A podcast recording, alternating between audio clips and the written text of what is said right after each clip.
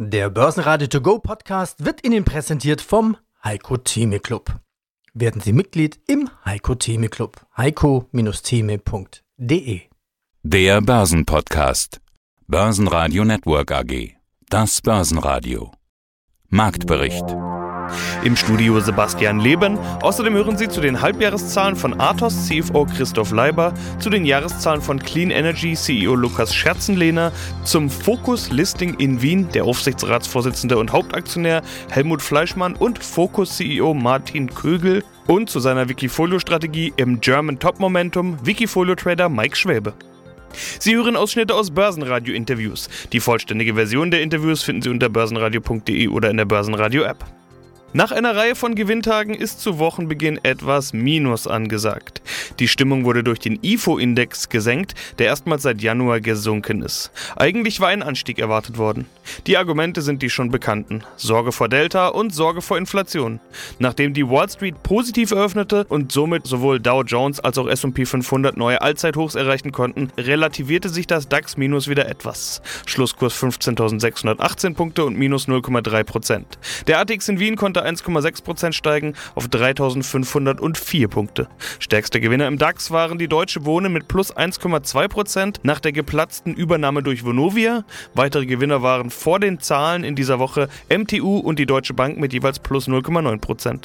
Stärkste Verlierer im DAX waren Adidas mit minus 1,8%, die Deutsche Börse mit minus 1,9% und Schlusslicht Vonovia eben nach der geplatzten Deutsche Wohnen Übernahme mit minus 2,5%. Guten Tag, mein Name ist Christoph Leiber, CFO der Athos Software AG. Und Sie sind Softwareanbieter Workforce Management, also Personalmanagement. Heute sind Ihre Halbjahreszahlen erschienen und die bekommen ja doch eine Menge Aufmerksamkeit. Grund ist nicht nur, dass die Zahlen gut sind, sondern auch, dass Sie seit Anfang des Monats im S-DAX gelistet sind. Macht das einen spürbaren Unterschied? Also bemerken Sie sowas wie eine breitere Aufmerksamkeit? Wir freuen uns natürlich über jede Aufmerksamkeit, die wir bekommen. Über die Notierung im S-DAX erleben wir ein Stück weit einen größeren Zuspruch bei Investoren und wir öffnen uns einem breiteren Investorenpublikum. Was das Geschäft anbelangt, bleibt das davon unberührt. Da zählt unser Thema und die, unsere Leistung und, und die Fähigkeiten unserer Lösungen. Das führt dann zu den guten Zahlen, die wir heute veröffentlichen durften. Ja, und wie immer geht es da bei Ihnen um Wachstum. Wie immer kann man wirklich sagen, denn 15 Rekordjahre in Folge sind der Track Record. Wir haben ja schon ein paar Mal in die Vergangenheit geschaut. Die Wachstumsgeschichte setzt sich fort. Im ersten Halbjahr 2021 13% Umsatz plus auf 45,7 Millionen Euro. Das Vorjahr war das Corona-Jahr, wie wir alle wissen. Bei Ihnen war es ein gutes, auch das wissen wir schon. Dennoch denke ich, ist die Frage berechtigt zu sagen, wie gut oder wie nützlich ist überhaupt der Vergleich zum Corona-Jahr 2020? Für uns war die Geschäftsentwicklung in 2020 eigentlich eine überaus zufriedenstellende. Das Thema Digitalisierung der Personalprozesse war das Thema im letzten Jahr und das hat auch bei uns sich positiv ausgewirkt. Und auch weiterhin stellen wir das fest in, unseren, in unserer Vertriebsleistung. Parallel dazu stoßen wir auf eine stärkere Nachfrage nach Cloud-Lösungen die eben auch über die Corona-Pandemie ein Stück weit beschleunigt wurde. Denn viele Unternehmen, die möglichst rasch mit ihren Digitalisierungsprozessen starten wollen, die sehen darin in der Cloud-Lösung eine Möglichkeit, noch schneller ihre Digitalisierungsprojekte voranzubringen, als wenn sie denn on-prem ihre Softwarelösungen betreiben würden. Also Cloud das große Thema. Cloud-Transformation ist die Zukunft. Das hat es beim letzten Interview im Börsenradio sogar bis in die Überschrift geschafft. Es ist ein Zitat von Ihnen. Das Cloud-Geschäft auch diesmal wieder ganz wichtiger Teil dieses Wachstums. Laut Pressemeldung liegen Sie da deutlich über Plan. Ist das also das große Zugpferd, kann man das so sagen? Kann man ein Stück weit so sagen. Wir liegen deutlich über Plan. Wir hatten zu Beginn dieses Jahres oder zum Ende letzten Jahres, als wir die Planung für 2021 äh, gemacht haben, gedacht, dass wir in diesem Jahr rund 55 Prozent unserer Lizenzen, die wir platzieren, im Betreibermodell Cloud platzieren würden. Im vergangenen Jahr lagen wir bei etwas über 40 Prozent unserer Lizenzen, die wir in der Cloud platzieren würden. Und tatsächlich liegen wir jetzt bei weit über 70 Prozent oder bei über 70 Prozent, bei exakt 72 Prozent unserer Lizenzen, die wir platziert haben im ersten Halbjahr, die in der Cloud, Cloud-Betreibermodell platziert wurden. Das freut uns natürlich sehr, weil das tatsächlich sowohl für unsere Kunden als auch für uns technologisch die Zukunft darstellt.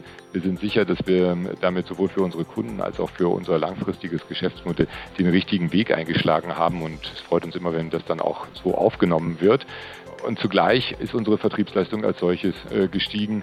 Beides zusammen sehr erfreuliche Werte. Hallo, Lukas Scherzen-Lehner, Vorstandsvorsitzender der Clean Energy AG. Wir sprechen über unter anderem ihre Jahreszahlen 2020. Endlich kann man sagen, da gab es nämlich Verschiebungen. Weshalb hat sich das denn so weit verschoben? Ja, wir haben im Jahr, also heuer für das Jahr 2020 erstmal eine IFRS-Konzernbilanz aufgestellt. Die hat uns doch vor einige Herausforderungen ob des Volumens und des Umfangs gestellt und deshalb haben wir leider einmal verschieben müssen, um da nicht irgendwelche Dinge hinauszugeben, die dann doch nicht passen. Und jetzt sind wir uns recht sicher, dass dieser UGB-Abschluss, den wir jetzt veröffentlicht haben, definitiv dem entspricht, was es sein soll. Bevor wir da jetzt reinschauen, schauen wir erstmal auf die Aktie, denn auch ohne das Zahlenwerk haben die Investoren ja zugegriffen. Year to date ist die Aktie um 132% gestiegen. Das ist eindeutig. Jetzt ist ja saubere Energie, also Clean Energy, das ist ja das Thema mit dem Wortspiel ihr Firmentitel schon beginnt. Äh, das ist es, was Investoren gerade suchen. ESG wird immer wichtiger, Umweltschutz, Nachhaltigkeit und so weiter. Landen diese Investoren dann eben bei Ihnen über kurz oder lang? Oder ist diese rasante Rallye irgendwie anders zu erklären. Auf Jahresbasis ist das Plus in der Aktie über 180 Prozent. Also Clean, wie man uns schreibt mit zwei E, ist eine Mischung aus Green und Clean, also grün und sauber. Und genau mit dem beschäftigen wir uns als Unternehmen auch. Wir sind sehr stark im Photovoltaik-Thema, im Speicherthema, im Ladeinfrastruktur, Wärmeaufbereitung. Alles, was Energie spart, äh, mit dem beschäftigen wir uns. Und ich glaube doch, das ist mitunter ein Grund, warum man bei uns ankommt. Die Energiewende steht bevor oder ist im Gange. Jetzt in Österreich mit dem neuen ERG noch einmal geboostet von der Gesetzesseite her. Und wir haben ja auch einige ad hoc in den Markt geworfen, wie zum Beispiel 400 Prozent Wachstum im Halbjahresvergleich 21 auf 20 und so weiter. Und ich glaube, das ist mitunter einer der Gründe, warum unsere Aktie sich sehr stabil und positiv und zufriedenstellend entwickelt. Ja, Green und Clean wollen wir mal drüber sprechen, um was es alles geht? Photovoltaik, LED-Beleuchtung, Stromspeicher, Elektromobilität, dezentrale Stromnetze und zwar, und das finde ich ganz spannend, auch im Leasing- und Contracting-Bereich. In den Jahreszahlen 2020 steht ein Plus der Betriebsleistung von 84 Prozent. Sie hatten jetzt gerade gesagt, das ging schon weiter, will ich gleich drauf eingehen. Erstmal die 2020er Zahlen. Betriebsleistung bedeutet Umsatz und halbfertige Anlagen. Was treibt denn dort das Wachstum? Was treibt sie voran? Ja, die Nachfrage ist wirklich gewaltig derzeit. Der Großteil unserer Geschäfte lukrieren wir durch ein klassisches Contracting-Business. Was heißt Contracting? Wir mieten langfristig Dächer oder Flächen. Dort stellen wir Photovoltaikanlagen auf. Beim Beispiel am Dach vom Kunden mieten wir über 25 Jahre dieses Dach. Der Kunde bekommt eine Entschädigung, eine Mietentschädigung und hat dann den riesengroßen Vorteil, mit dem Strom, der am Dach produziert wird, kann er arbeiten, er kann unseren Strom verwenden dieser ist ab Tag 1 günstiger, wie er derzeit im Stromnetz beziehen kann. Effizienter gestalten wir so etwas durch Speicherlösungen. Wir haben ja vor einigen Monaten auch unsere Eigenentwicklung, den Clean Zero, gelauncht. Der erste Wasserstoffspeicher, der wirklich flächendeckend im Markt Anwendung finden kann und wird. Und das sind alles Gründe, warum wir weiter wachsen und wir schon verlautbart auch in der unmittelbaren Zukunft weiter wachsen werden. Ja, mein Name ist Helmut Fleischmann. Ich bin Aufsichtsratsvorsitzender der Focus Labs AG, die Teil des Focus Konzerns ist. Und natürlich bin ich an der Stelle auch mit mehreren Funktionen in der Focus im Konzern. In einer Gesellschaft, der Aktiengesellschaft in Deutschland bin ich Vorstand, in Österreich bin ich Geschäftsführer und in allen Gesellschaften Mehrheitseigentümer derzeit in allen der Gesellschaften über 80 Prozent. Ja, mein Name ist Martin Kögel. Ich bin der CEO der Focus Labs AG. Ja, und jetzt eben das Listing. Bevor wir generell über das Listing und die Börse sprechen, warum überhaupt in Wien? Naja, das ist einfach beantwortet. Punkt 1, wir kennen den Wiener Markt. Vielleicht diejenigen, die meinen Namen kennen, wissen, dass ich Brainforce schon an die Börse gebracht habe. in 99 in Deutschland und anschließend 2003, denke ich, war es, oder 2002 in Wien das Listing gemacht habe. Darum kenne ich auch Investoren in Österreich. Ich bin Österreicher mit Wohnsitz in Wien und dementsprechend auch gut verdrahtet. Für uns ist es ein guter Börsenplatz, aber nicht nur allein deshalb, weil wir die Investoren sehr gut kennen und auch die Methodiken an der Börse gut kennen, haben uns die Regulatorien dieses Einstiegssegmentes MTF sehr gut gefallen. Die können wir als derzeit noch relativ kleines Unternehmen gut erfüllen und damit ist es für uns möglich, relativ frühzeitig die Reise am Börsenmarkt hier in Österreich zu beginnen und uns weiterzuentwickeln. Dann bleiben wir doch gleich mal bei Ihnen, Herr Fleischmann. Sie sind ja auch Hauptaktionär. Was ändert sich für Sie, beziehungsweise was wird sich für Sie ändern? dass jetzt mein Investment eine Bewertung hat und vorher keine hatte. Mehr wird sich daran nicht verändern. Wenn Sie darauf abzielen, ob ich jetzt Aktien abgebe, wir halten die Aktien über eine Gesellschaft, über die Holding und wenn die Holding Aktien abgibt, wie sie jetzt in einem geringen Umfang gemacht hat, dann deshalb, um Akquisitionen zu tätigen. Also es ist hier kein Exit geplant, es ist hier keine Umplatzierung, um Risiko zu minimieren oder was auch immer geplant. Wir sind am Beginn der Reise, so wie ich es definiert habe. Und äh, da steige ich mit Sicherheit nicht frühzeitig vom Boot. Ja, das sind doch schon mal klare Aussagen. Sprechen wir mal über den Kapitalmarkt. Generell Ziel ist natürlich, äh, Kapital aufzunehmen. Was sind denn Ihre Pläne damit? Ich habe gesehen, auch die erste Kapitalerhöhung ist für Q4 schon ins Auge gefasst. Was haben Sie denn vor? Was bringt Ihnen dieser äh, Zugang über die Börse? Was bringt Ihnen der Kapitalmarkt? Ja, was wir damit erreichen wollen, ist unseren Wachstumspfad zu finanzieren. Wir sehen das jetzt als einen ersten Schritt und was wir erreichen wollen, ist, dass wir auf unserem Wachstumsweg Zugang haben zu frischem Kapital, um diesen Wachstumsweg zu finanzieren. Natürlich wollen wir unsere Marktposition stärken, vor allem in den Regionen, wo wir heute schon gut vertreten, aber noch sehr, sehr hohes Potenzial an Wachstum haben. Dazu gehört der amerikanische Markt, also USA und Lateinamerika aber auch EMEA außerhalb von Dach, also Deutschland, Österreich und Schweiz, wo wir heute schon sehr stark sind. Dort haben wir starke Wachstumspotenziale. Das muss finanziert werden. Da wollen wir entsprechend über die Börse über den Kapitalmarkt letztendlich, über Private Placements und Kapitalerhöhungen, die wir in dem Umfang dann machen, wachsen und vielleicht auch erste Schritte in die Region APAC, also Asia-Pazifik, zu machen. Denn diese hat ein Wachstumspotenzial, was man aus dem SAP-Markt kennt, von größer 15 Prozent.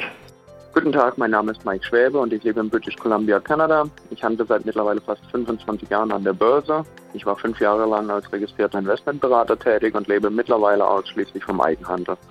Und seit über acht Jahren verwalte ich nun schon das Wikifolio German Top Momentum unter meinem Tradernamen Mike Schwäbe. Dann sprechen wir über das German Top Momentum. Ist ja auch okay. ein schönes Thema. Über acht Jahre läuft schließlich schon 168 Prozent plus in dem Zeitraum. 12,6 Prozent sind deine jährliche Durchschnittsperformance. In den letzten zwölf Monaten hängst du da aber ein bisschen hinterher. Ich hatte vorhin mal geschaut. 2,6 Prozent sind es jetzt gerade aktuell. Das ist ja wirklich nicht viel auf zwölf Monatsbasis.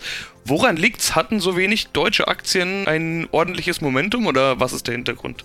Ja, ich muss sagen, was die Kursgewinne angeht, ist seit dem letzten Sommer ein bisschen der Wurm drin. Meiner Einsicht nach liegt das Ganze an den ziemlich heftigen Faktorrotationen, die wir im letzten Jahr beobachtet haben. Sprich mal sind Technologiewerte für ein paar Wochen gefragt, dann wieder die zyklischen Wiedereröffnungsaktien und dann dreht sich das Ganze dann wieder um.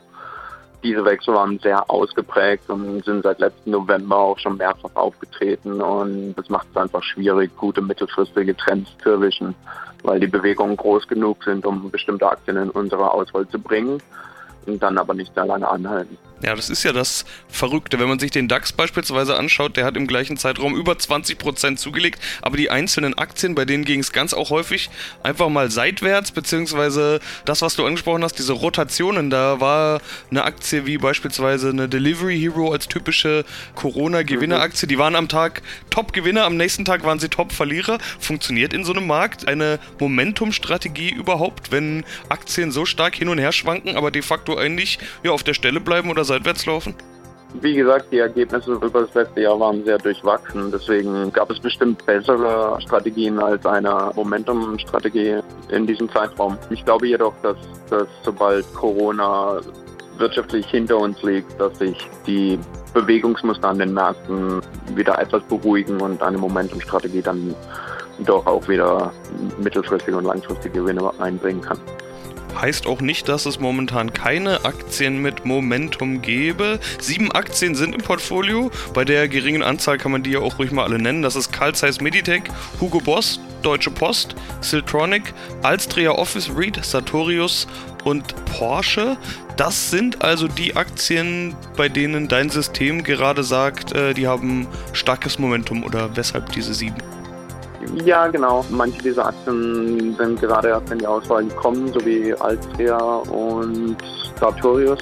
Und einige andere, sowie Siltronic und Porsche, sind wahrscheinlich auf dem Weg aus dem Portfolio in der nächsten Woche oder so.